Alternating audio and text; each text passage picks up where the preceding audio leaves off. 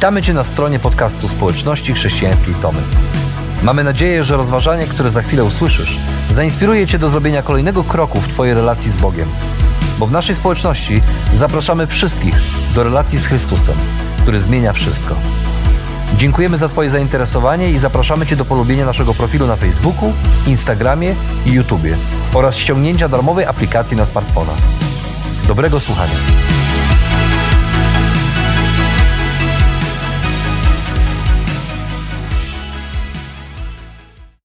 Co na obiad?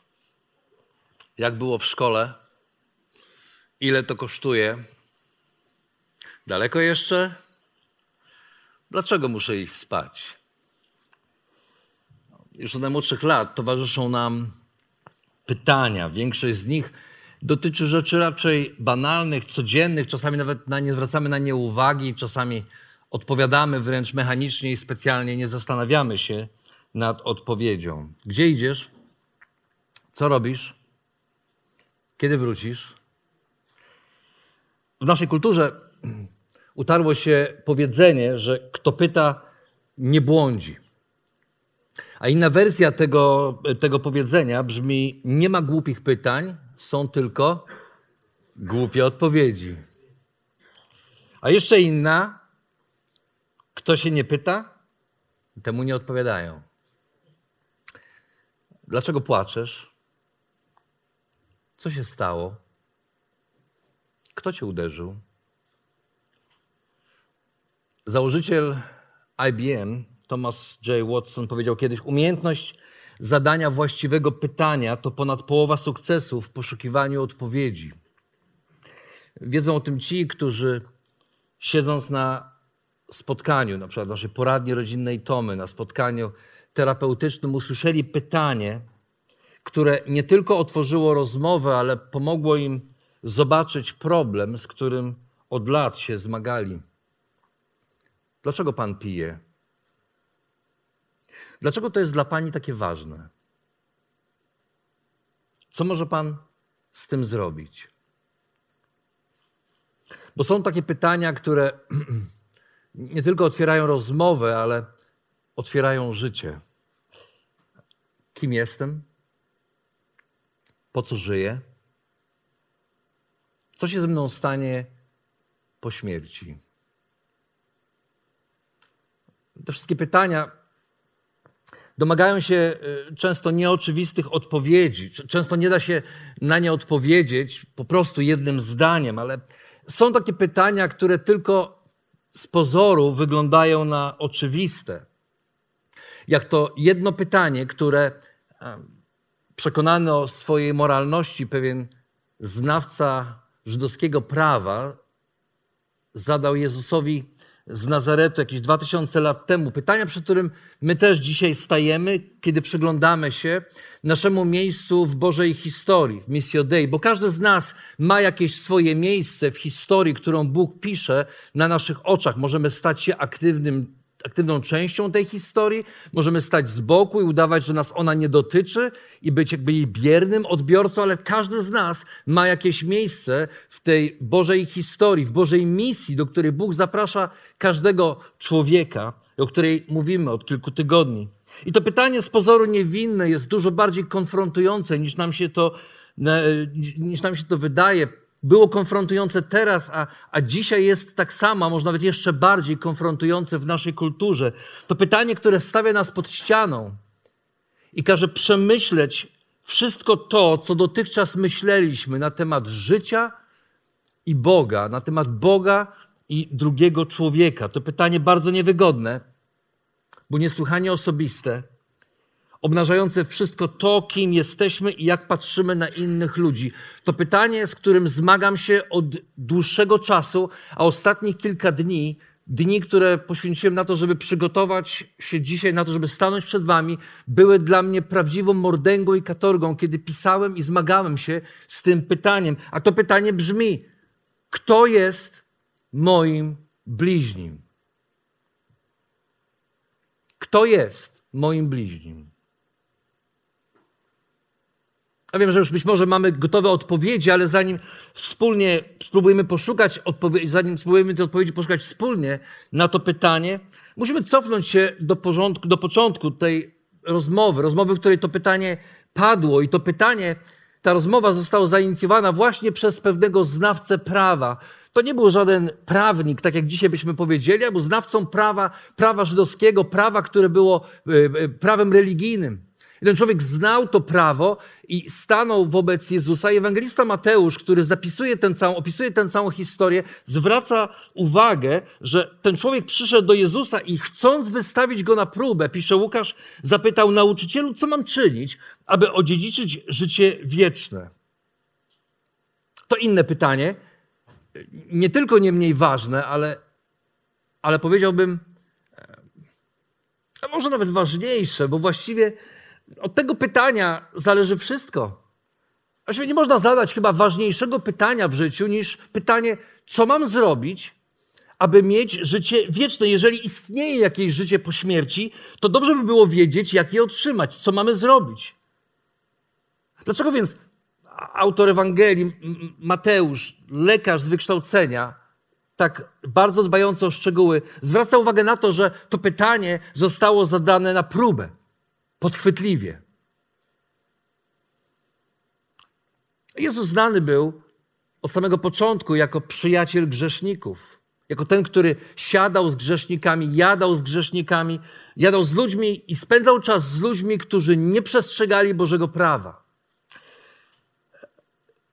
I to wszystko budziło wzburzenie, budziło odrazę ludzi takich jak ten człowiek, jak znawca prawa, jak ekspert w piśmie, ekspert w prawach Starego Testamentu. Dlatego zadając to pytanie, kiedy zadawał to pytanie Jezusowi, chciał go wciągnąć w pułapkę. Chciał, chciał, to było pytanie, pytanie pod tytułem, no, jeżeli Jezus odpowie, że właściwie to nieważne, co robisz, nieważne, jak żyjesz, to wszystko jest nieważne. Bóg i tak cię przyjmie. Nie ma znaczenia, czy przestrzegasz prawa, czy nie. Bóg i tak cię przyjmie do swojego, do swojego życia, do, da ci życie wieczne.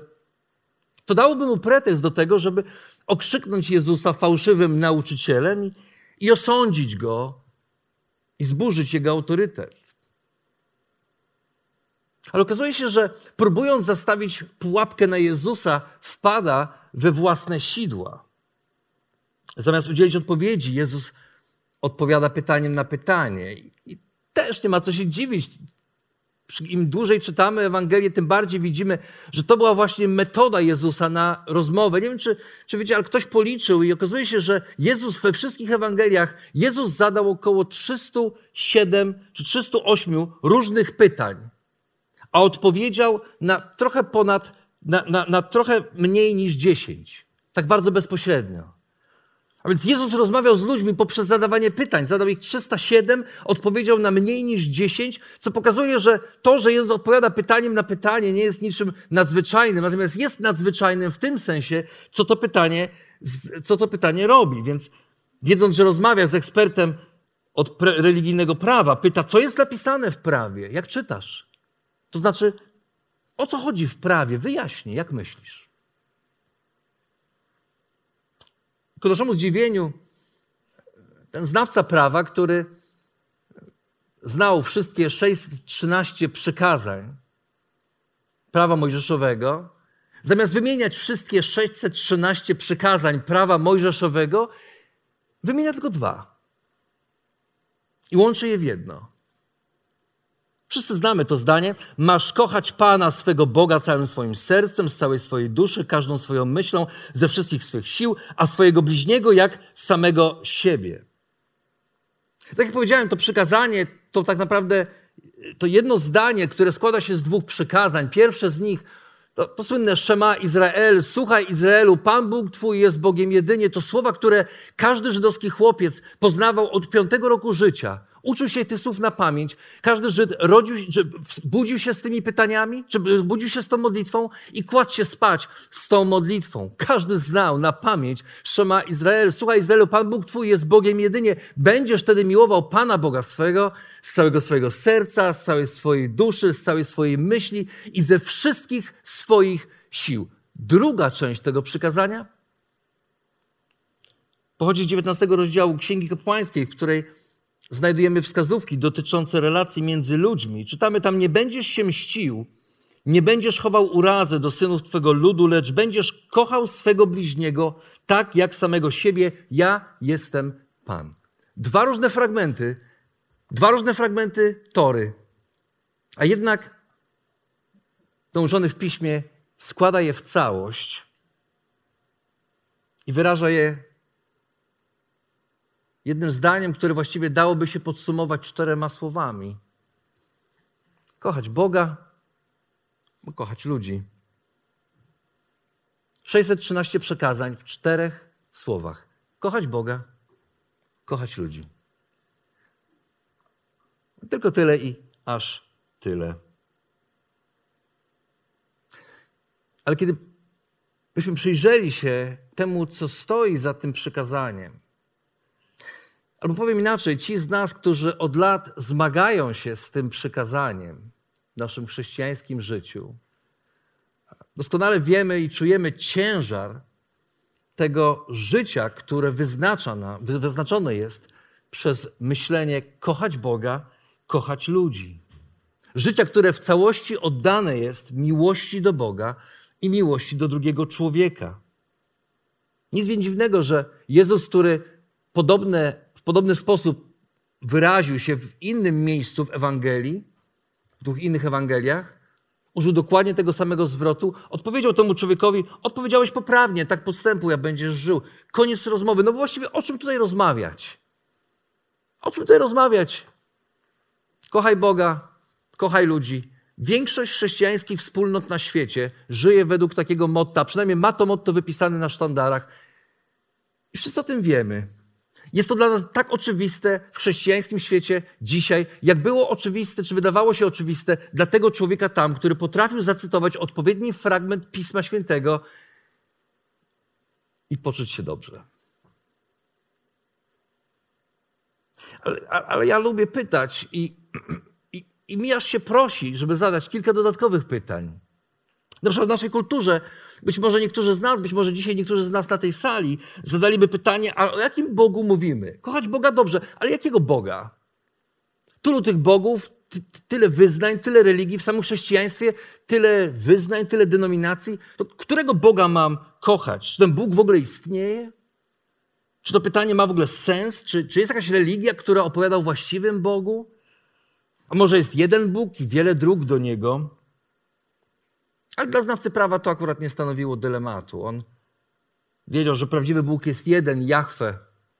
Ten, który ich wywiódł z ziemi egipskiej, z domu niewoli, który dał im swoje prawo i uczynił ich narodem wybranym. I być może dlatego niespecjalnie zawracał sobie tym pytaniem głowę. Kochać Boga znaczyło pewnie dla niego przestrzegać Jego przykazań, uczestniczyć w rytualnych obrzędach, kilka razy do roku udać się do Jerozolimy na pielgrzymkę i w ten sposób, w ten sposób kochać Boga. Ale co to znaczy kochać Boga całym swoim sercem, myślą, duszą i siłą?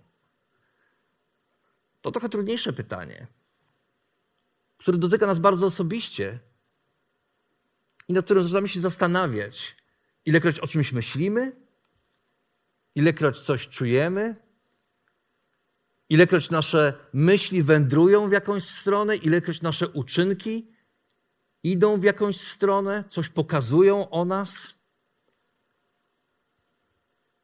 I co to znaczy kochać bliźniego jak siebie samego? Czy to wezwanie do jakiejś narcystycznej miłości własnej, której Kochamy nie tyle drugiego człowieka, co kochamy siebie za to, że kochamy drugiego człowieka i potrafimy innym opowiadać, pokazywać to, jacy jesteśmy wspaniali, bo kochamy siebie, a ponieważ tak bardzo kocham siebie, a może, może to jest co innego, może to jest wezwanie do tego, żeby nauczyć się najpierw kochać siebie, zanim pokochamy innego człowieka, bo zranieni ludzie ranią innych ludzi, więc może najpierw powinniśmy nauczyć się kochać siebie, tak jak Bóg nas kocha, ale gdzie jest ta granica, żebyśmy kochając siebie, nie zaczęli bardziej kochać siebie niż kochać innych ludzi. Wiem, komplikuje trochę, ale, ale no właśnie, co to znaczy? Kochać bliźniego jak siebie samego. Jezus nie wyjaśnia, a znawca prawa nie dopytuje. I tak jak powiedziałem, my też często nie dopytujemy. To dobre hasło, Ono ładnie wygląda. Naszych Bibliach, na naszych, naszych stronach internetowych ono pięknie wygląda, kiedy chcemy coś wrzucić ładnego na Facebooku. Hashtag, hashtag love God, love people. I też mniej więcej wiemy, co mamy robić. Chodzić do kościoła, modlić się, żyć moralnie, podporządkować swoją codzienność Bogu, szanować innych. Jezus nie wyjaśnia. My nie dopytujemy. A jednak coś w tej wypowiedzi, coś w tej odpowiedzi Jezusa, a właśnie coś w tej odpowiedzi człowieka, który zadał to pytanie i sam sobie na nie odpowiedział, coś w tej odpowiedzi jest nie tak. Coś w tej odpowiedzi nie daje mu spokoju. Jak gdyby to, co wypowiedział przed chwilą, przerosło jego oczekiwania. Jakby to, jakby to, co, jak gdyby to, co przed chwilą wypowiedział, wymagało głębszego zatrzymania się i wyjaśnienia. Aż dziw bierze, że nie dopyta, co to znaczy kochać Boga całym swoim sercem, duszą, myślą i ciałem. Co to znaczy kochać bliźniego jak siebie samego? Nie. On nie dopytuje o te rzeczy. On, chcąc się usprawiedliwić, jak czytamy, pyta Jezusa, ale kto jest moim bliźnim? Być może, kiedy wypowiedział te słowa o miłości bliźniego, zdał sobie sprawę, że to trochę za dużo. Że to może być za dużo, że, to, że, że ta odpowiedź brzmi bardzo szeroko, że, że ten bliźni to taki nieokreślony jakiś, że, że właściwie sobie kogo można tam zmieścić, że trzeba to jakoś zawęzić, bo kiedy mówi bliźni, to w jego świecie to się wydaje niewykonalne, żeby kochać bliźniego, więc, więc zaczyna to sobie zawężać gdzieś w głowie i mówi, no dobra, ale bliźni, czyli kto? To ma być wykonalne, a wydaje się być niewykonalne. A być może oczekiwał, że Jezus potwierdzi to, co on wiedział od zawsze że jego bliźnim, zgodnie z nauczaniem faryzeuszy, był członek rodziny, przyjaciel albo rodak. Nie obcy.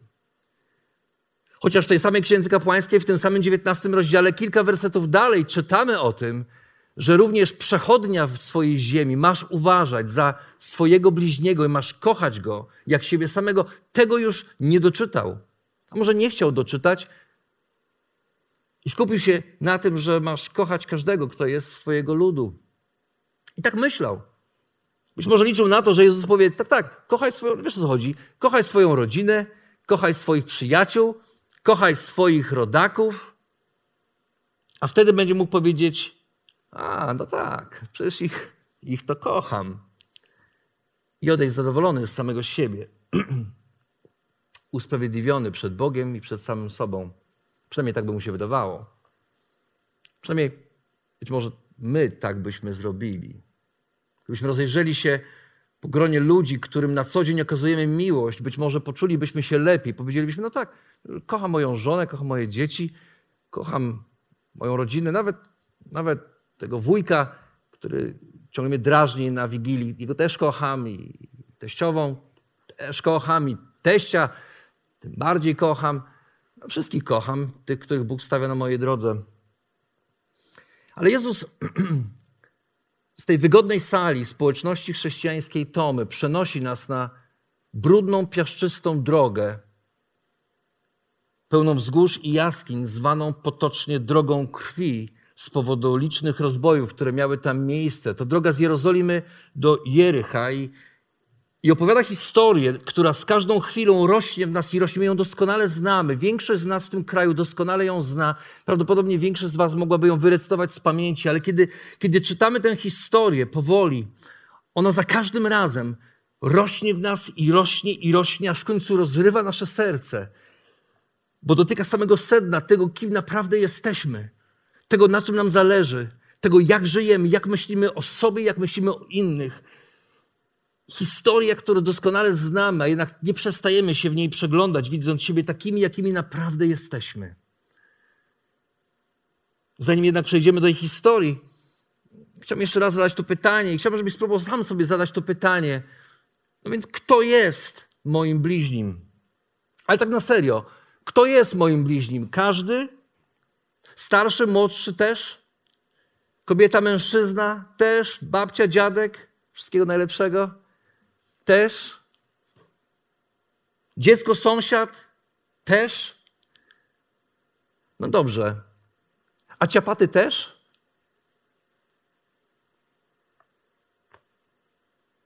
A Rusek i Szwab też? A co z pedałami? Pedały też? A foliarze? Co z foliarzami? Kochamy foliarzy? A pisowców, pisuary, kochamy czy nie? Tak szczerze. A kodziarzy? Co z kodziarzami lewakami? A ze zwolennikami szczepionek? Sanitaryści? Kochamy? Wybaczcie te słowa, ale każdy z nich, dosłownie każdy z nich, usłyszałem z ust człowieka, który nazywa się naśladowcą Chrystusa. Każdy z nich. I dlatego pytam, nie jestem złośliwy, tylko pytam. Kto jest moim bliźnim, którego mam kochać jak samego siebie?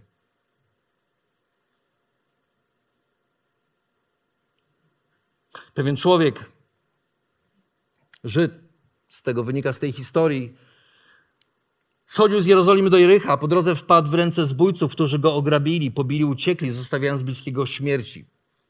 To trochę tak, jakby e, ktoś powiedział, pewien człowiek włóczył się sam po nocy po ulicy Polnej w Tomaszowie, a gdzieś tutaj w tych okolicach. Wiecie, jak to może być na Polnej? Człowiek wyjdzie na kebaba w środku nocy i dostanie w łeb. Dostanie w łeb i zostawią go tam gdzieś na chodniku, będzie leżał, będzie krwawił, ludzie będą przechodzić i będą mijać, bo pomyślą pijany, pewnie, pewnie sam to ściągnął się. Po co tu przyłaził? Kto normalny chodzi w środku nocy po polnej?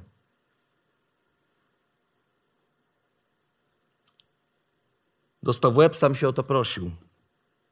Pewnie, gdyby, pewnie gdybyś zapytał tego nieszczęśnika leżącego na skraju drogi, na skraju chodnika, kto jest Twoim bliźnim? On pewnie powiedziałby: każdy. Dosłownie każdy, kto chce mi pomóc. Nie ma dla mnie znaczenia, każdy, kto chce mnie wyciągnąć z kłopotów, jest moim bliźnim. Czasem tak myślą ludzie, którzy są ofiarami pewnych swoich również zachowań, swoich sytuacji, czasami niewinnie, czy, czy, czy nie ze swojej winy znajdujący się w pewnych sytuacjach, a czasami, którzy znajdują się w pewnych sytuacjach, bo, bo sami na siebie ściągnęli te, te zachowania czy te sytuacje. I oni mówią, każdy, kto mi pomoże, każdy, każdy, kto, każdy, kto jest gotów mi pomóc, właściwie każdy powinien mi pomóc, bo jestem w takiej trudnej sytuacji, że każdy powinien mi pomóc. Nie, nie wiem, czy do końca zgodziłbym się z tym myśleniem, ale pewnie gdyby ci ludzie zrobili listę osób, od których oczekiwaliby pomocy, duchowni, osoby duchowne byłyby na, samej, na samym szczycie tej listy. Przypadkiem jakiś kapłan schodził właśnie tą drogą. Gdy zobaczył nieszczęśnika, przeszedł na drugą stronę i odszedł. Podobnie było z Lewitą. Przechodził tamtędy, zobaczył go, przeszedł na drugą stronę i oddalił się. Być może znawca prawa pokiwał głową i powiedział: No tak. Przecież prawo zakazuje dotykania tak krwi czy martwego człowieka. Na pewno chcieli mu pomóc, przecież to są ludzie, którzy, którzy reprezentują ludzi przed Bogiem, to są ludzie, którzy służą w świątyni, to są ludzie, którzy doskonale znają prawo, to są ludzie, którzy budzą się rano i kładą się spać, wołając: Szema Izrael, słuchaj Izraelu, Pan Bóg Twój jest Bogiem jedynie. I znają to na pamięć, tak jak każdą inną modlitwę, wiedzą co zrobić, oddają jałmużnę, zbierają jałmużnę. Na pewno są w miejscu, w którym mogliby pomóc, ale, ale ale kochają i pewnie kochają Boga, kochają człowieka, ale gdyby go dotknęli, musieliby wrócić do Jerozolimy i poddać się kosztownemu, kilkudniowemu rytuałowi, oczysz rytuałowi oczyszczenia. Więc wszystkie niewygodne pytania, które zaraz się tam pojawiają, a, a dlaczego, a po co, a dlaczego wróciłeś? Ale co, martwego, martwego dotykałeś? No po co, zwariowałeś? A, a może, może szli dalej, pomyśleli sobie, Rzeczywiście niebezpieczna ta droga, trzeba jakąś służbę założyć dla ludzi na tej drodze, trzeba by coś zrobić. zebrać ludzi i poprosić kogoś, żebyśmy mieli taką służbę dla ludzi na takiej drodze niebezpiecznej. Jak dotrę do Jericha, to ogarnę. Mam ludzi, którzy się tym zajmą, znam paru. Mają serce dla chorych i serce dla przetrąconych. Ich zrekrutuję, oni to zrobią. Być może podobnie myśleli studenci, uczestnicy pewnego seminarium, poproszeni o wygłoszenie mowy o karierze zawodowej absolwenta seminarium. W celu nagrania wypowiedzi poproszono ich, aby udali się do sąsiedniego budynku. Sąsiedniego budynku, zaraz obok. Po drodze mijali leżącego człowieka, którego umieszczono tam. To był eksperyment. Położono człowieka i on leżał tam, a oni szli, spiesząc się do drugiego budynku, w którym mieli wygłosić piękną mowę o tym, jak to dobrze jest być absolwentem tego seminarium. 24 studentów na 40. 24 przeszło obok, a niektórzy przeszli dosłownie nad nim. Tak mi się spieszyło. Ale nie dajmy się zwieść. Łatwo nam się osądza duchownych, kapłanów, księży, pastorów. Ja wiem, oni powinni się tym zająć w naszym imieniu, ale czasami patrząc na postać kapłana i lewity, możemy, przyjrzymy się troszkę bliżej, możemy zobaczyć również samych siebie. Bo w ich postaciach przeglądają się wszyscy ci, którzy mają właściwe przekonania religijne i przechodzą obok cierpiącego człowieka. Czasem nawet w dobrych intencjach. Odwracamy głowę przepełnieni miłością do Boga i ludzi, idziemy dalej przez życie, szukając wymówek dla swojej bezczynności. Znacie te zdania. Chętnie bym pomógł, ale nie mam czasu. Jak to dobrze, że mamy taką służbę w kościele, że wozimy tych pijaków po ośrodkach. Bo ja nie mam czasu, nigdy nim się nie udało pojechać. Mi się nigdy nie udało. Chętnie bym się zaangażował w pomaganie innym, ale to nie jest moje obdarowanie. Chętnie bym pomógł, ale skoro ten człowiek sam się wpakował w te kłopoty, to teraz niech się sam wyciągnie. Brzmi znajomo? Chętnie bym pomógł, ale czy to coś da? To tylko strata czasu i pieniędzy. Tylu ludzi wysyłaliśmy na odwyk do Janowic, do Parzymiech. Wielu z nich wróciło, nie ukończyło leczenia, dalej piją bez sensu. Bez sensu. Kto jest moim bliźnim? Zapytacie tych ludzi. A oni odpowiedzą: ludzie podobni do nas, ludzie tacy jak my. Tacy może tylko niewiele różniący się od nas, albo inaczej powiedzą ludzie, którzy nie zasłużyli sobie na to, że są w kłopotach, albo ludzie, którym pomaganie niewiele kosztuje, najlepiej nic. Przynajmniej nie nas. Nie kosztuje innych, nie kosztuje państwo, nie kosztuje organizacje, ale nie nas. Nie będziemy na to dawać. Natomiast pewien Samarytanin, który już tamtędy podróżował, też tamtędy podróżował, zlitował się nad pobitym. I to greckie słowo, którego Łukasz używa, mówiąc o zlitowaniu się, nie ma nic wspólnego z litością, jak my ją dzisiaj rozumiemy. To nie jest litość w sensie ckliwej, takiej emocji, którą odczuwamy, kiedy patrzymy na budujące dzieci w Afryce w telewizji, pojawi się łezka i przewiniemy, wrzucimy kolejny kanał po to, żeby dalej oglądać ulubiony mecz i zapomnimy o tym za chwilę. To nie mowa i nie jest to litość, która sprawia, że ten, który jest w potrzebie, ma tego dość, nie chce, żeby się dla nim litować. Słowo, którego którego Łukasz używa, to greckie słowo spragna, które dosłownie brzmi tak, jakby się chciało zwymiotować.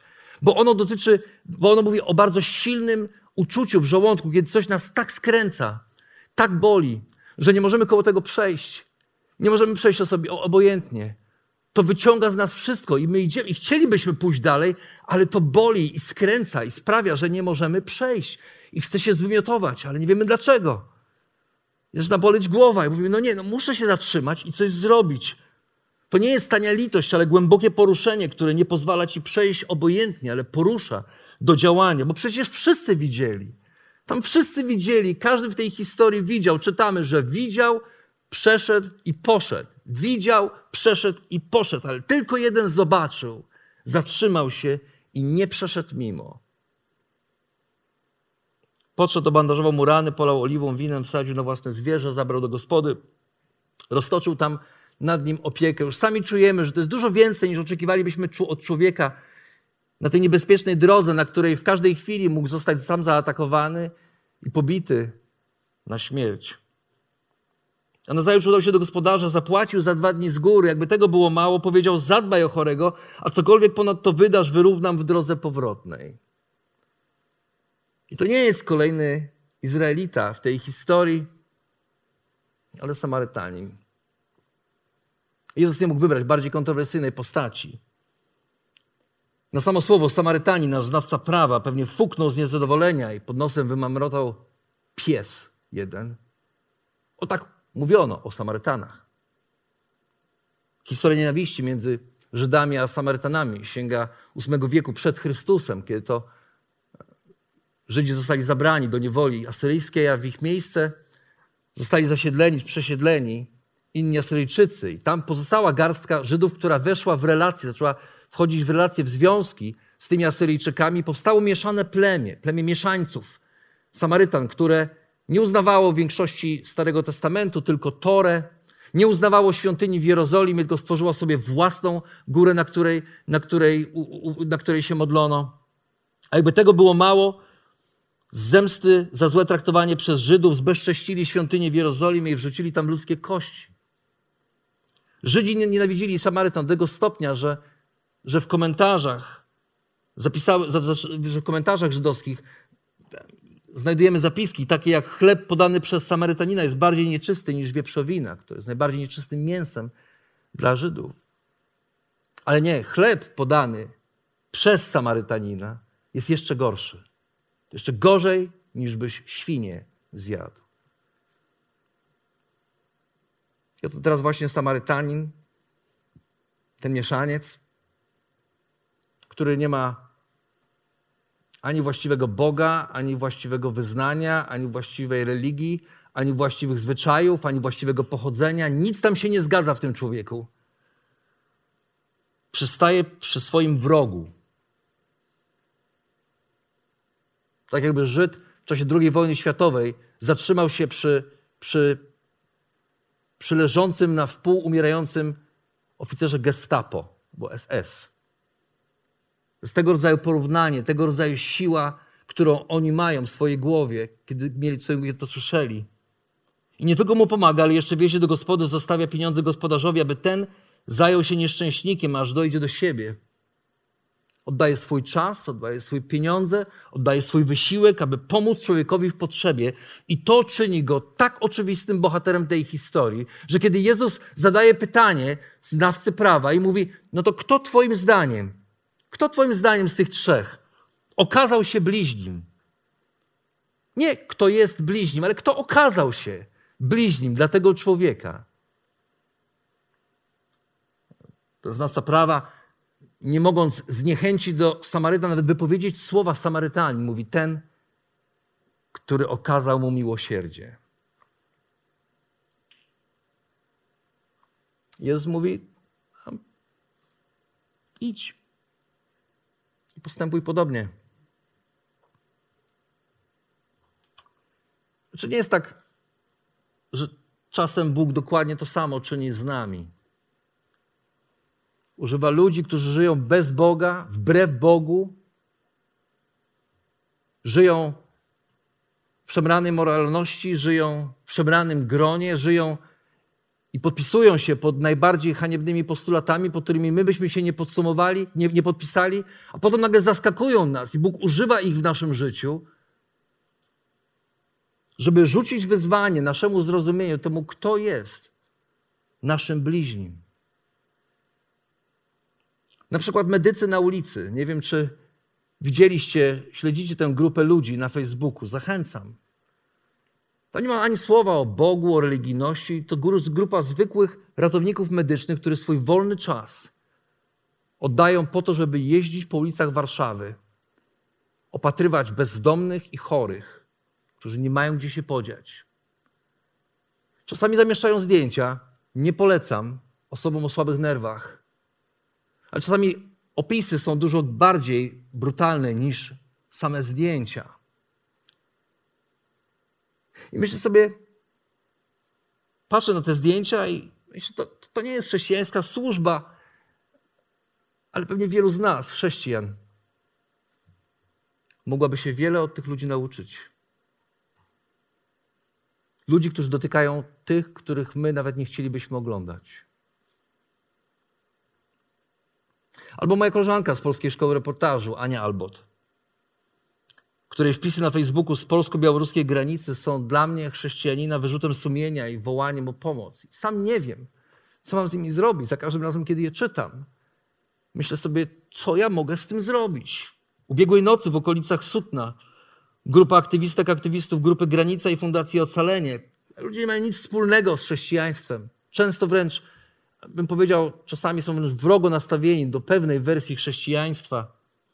Udzielała pomocy ośmioosobowej grupie migrantów z Syrii, Jemenu, Palestyny i Egiptu. Jeden z nich, pochodzący z Syrii, 18-latek, był w stanie skrajnego wyczerpania z objawami hipotermii drugiego, drugiego stopnia, 18 lat. Mój syn ma 19.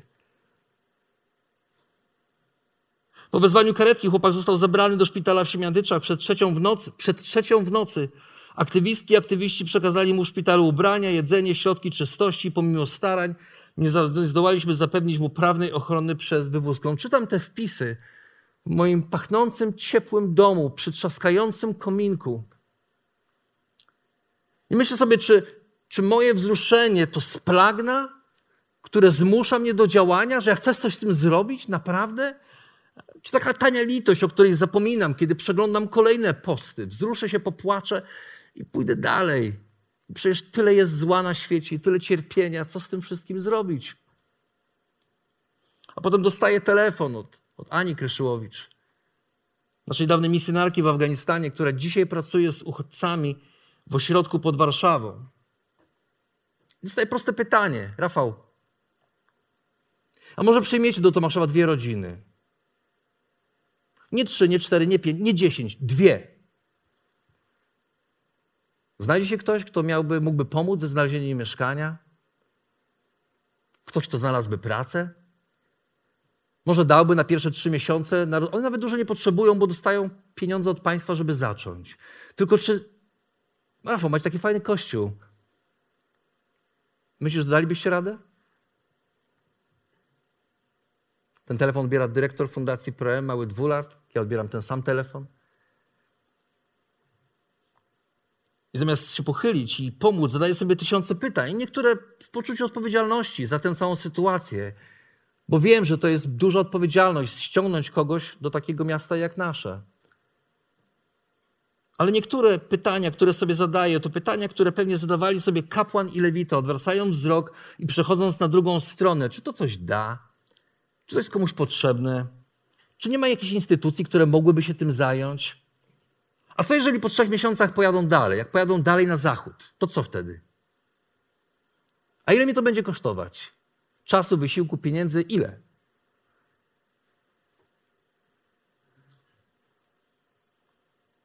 Albo pisze do nas, nas, do nas nasz znajomy z Ukrainy, przerażony coraz bardziej realną wizją wojny z Rosją. I pyta wprost, czy w razie czego przyjmiemy jego żonę i dzieci, bo on sam może nie da rady wyjechać, ale chciałby chociaż ochronić najbliższą rodzinę. Myślę sobie, to są dylematy ludzi, którzy żyją, których znamy, których znamy na wyciągnięcie, na jedno kliknięcie SMS-a, na jedno kliknięcie facebookowego postu. Są tak blisko nas. I on zadaje to pytanie, i ja zdaję sobie nagle sprawę, że to dopiero jeden z wielu SMS-ów, które za chwilę możemy otrzymać. Będziemy pytani, czy, czy nie za dużo tych Ukraińców tutaj u nas, wśród nas? Tomaszowie, w Polsce? Może już wystarczy, może niech inni ich przyjmą. Albo pisze do mnie Ilona Kuras, opiekunka naszej świetlicy. I pisze do mnie, wiesz Rafał, chciałabym 8 marca, 8 marca dla mam naszych świetlicowych dzieci zrobić taki Dzień Kobiet. Takiego, jakiego jeszcze może nigdy nie miały. Takie spa, wiesz, takie, takie spa. Jakieś paznokcie pomalować, jakieś, jakieś włosy zrobić, może makijaż, coś takiego fajnego, żeby się odprężyły. Jasno odpowiadam z entuzjazmem, robimy, a potem myślę sobie, czy wystarczy nam kobiet, które zechcą tego dnia, zamiast świętować swój dzień i robić coś dla siebie, właśnie przyjść i zrobić coś dla kogoś, dla kobiet, które są tak bardzo różne od nich, tak różne, tak inne, tak w odległym, w innym świecie żyjące. Przecież wydaje się to niemożliwe. I zadaję sobie pytanie, czy nas będzie stać na to, żeby to zrobić. Nie finansowo, ale czy znajdzie się chociaż kilka kobiet, które przyjdą pomalować paznokcie, porozmawiać, upiec coś dla nich, usiąść przy stole, nie tylko dać pieniądze i powiedzieć zrób to, ale, ale dotknąć, zjeść, usiąść obok, porozmawiać, zapytać. Albo czytam ostatnie doniesienia o dramatycznym stanie zdrowia psychicznego dzieci i młodzieży. Większość z Was czyta te informacje. Mam wrażenie, że to problem, który przerasta każdego. Każdego. I, i, i myślę i zastanawiam się, czy, czy, czy tu w Tomaszowie, w Zakościelu, w Łodzi, w Piotrkowie będziemy w stanie zrobić coś więcej, niż tylko załamywać ręce i pomstować na tę służbę zdrowia i, i, i, i, i, wysyłać jakieś sygnały w stronę telewizora i mówić, jaki to mamy zły rząd, jaki wszyscy źle robią i tak usprawiedliwiać siebie za każdym razem, że gdybyśmy, gdyby tylko inni byli, to może byłoby lepiej. Ja się pytam, czy my jesteśmy w stanie coś zrobić, pomyśleć w taki sposób, mając poradnie, mając społeczność, mając kilkaset osób w naszym zasięgu, czy, czy jesteśmy w stanie mając szkołę, mając zakościele, czy jesteśmy, jesteśmy w stanie zrobić coś, żeby nawet jeżeli nie, nie pomóc, to, to uchronić niektóre dzieci. Dać im poczucie własnej wartości, wesprzeć, pokazać. Uważajcie, one są bliżej nas niż nam się wydaje. Czy wystarczy nam splagna, żeby okazać się bliźnim dla ludzi tak różnych od nas? Czy wystarczy nam splagna, takiego bólu w żołądku, żeby nie przejść mimo? Bo bliźni to każdy, kogo Bóg stawia na mojej drodze jako osobę w potrzebie i każdy, kto okazuje mu miłosierdzie, bo bliźni to nie tytuł, bliźni to działanie. Kropka. Bliźni to działanie.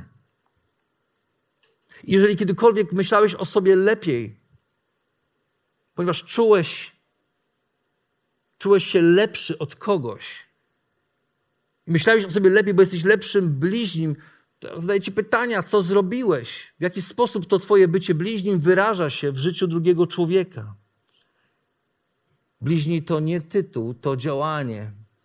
I wiedzieli o tym pierwsi naśladowcy Chrystusa, którzy tak mocno uchwycili się tego przekonania, że wprawili w zdumienie cały ówczesny świat. I rzymski cesarz IV wieku, Julian Apostata, w liście do swojego przyjaciela złościł się na chrześcijan. Bo w przeciwieństwie do Rzymian i Greków troszczyli się nie tylko o swoich, tak jak to dzisiaj wielu z nas ma w zwyczaju. Pisał w liście do swojego przyjaciela tak. Religia Greków podupada. Dlaczego nie zauważamy, jak troska chrześcijan o obcych znacząco przyczyniła się do rozwoju ich religii? To nie do pomyślenia, żeby ci chrześcijanie wspierali też naszych biednych, podczas gdy ich religia jest tak różna od naszej. Świat uczył się od nas. A dzisiaj my często uczymy się od świata, jak być bliźnim dla innych. I nie mówię tego po to, żebyśmy, żeby, żeby, żeby wzbudzić w tobie poczucie winy, ale mówię to po to, ponieważ wstydzę się, bo wiem, że mam w tym swój udział. I jest mi po prostu wstyd. I tak się zastanawiam, czy wystarczy mi splagna, do tego, żeby włączyć się w misję Dei, w tą misję Boga na ziemi. Czy wystarczy mi splagna, żeby nie przejść mimo, ale, ale pomóc drugiemu człowiekowi, ilekroć będę widział kogoś, kto cierpi i nie będę wreszcie wracał do tych samych głupich wymówek, których, których wracam często, kiedy próbuję komuś pomóc. Wiem, że to zachęcające, ale wiem, że to jest przytłaczające. Dlatego zamiast myśleć o wszystkich, Pomyśl o jednej osobie. To zawsze zaczyna się od jednej osoby. Tak jak i wtedy na tej drodze, to wszystko zaczęło się od jednej osoby. Jak to powiedział kiedyś Andy Stanley, amerykański kaznodzieja, zrób dla jednego to, co chciałbyś zrobić dla każdego. Zrób dla jednego to, co chciałbyś zrobić dla każdego, ale zanim to zrobisz, Zamiast pytać, kto jest moim bliźnim, zapytaj, dla kogo ja dzisiaj okażę się bliźnim.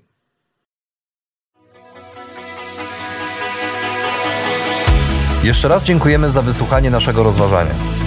Jeżeli mieszkasz w okolicach Tomaszowa Mazowieckiego lub Łodzi, zapraszamy Cię do odwiedzenia nas na niedzielnym nabożeństwie. Więcej informacji znajdziesz na stronie schatomy.pl.